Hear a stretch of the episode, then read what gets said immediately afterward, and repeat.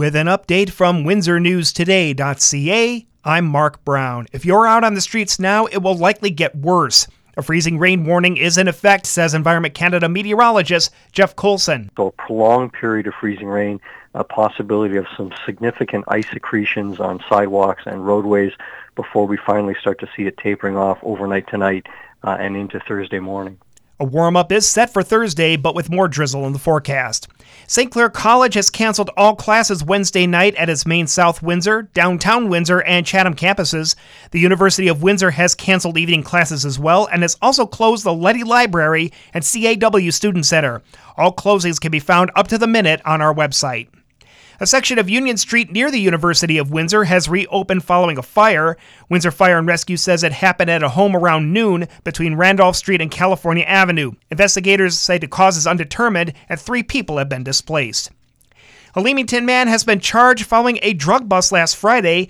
The OPP raided a home on Garrison Avenue, seizing suspected cocaine and cash totaling $50,000. A 54 year old man is charged with cocaine possession with intent to sell. He has a mid April court date in Windsor. Meanwhile, the OPP says some drivers aren't getting the message on moving over when emergency vehicles are on the shoulder. 95 drivers province wide were ticketed between February 13th and 16th for not following the move over law. The campaign was launched after a handful of OPP cruisers were involved in crashes within the last six weeks. Ottawa has set aside funding to help reduce invasive species on the Great Lakes.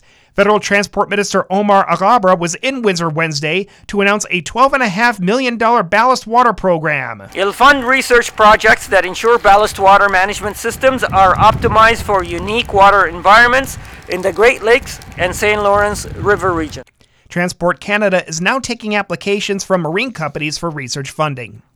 Have you considered looking for work as a general laborer or machine operator? A new report from Workforce Windsor Essex says those two jobs are in very high demand. The report identifies trends in the local labor market.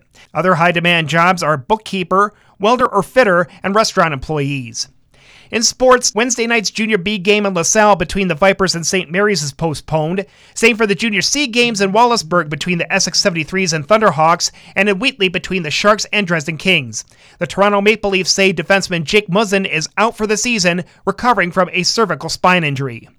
Wednesday night's weather freezing rain, rain, or freezing drizzle, windy and plus one. More drizzle Thursday, windy and up to 11. Mostly cloudy Thursday night, windy and minus six. I'm Mark Brown. For more on these and other stories, go to windsornewstoday.ca.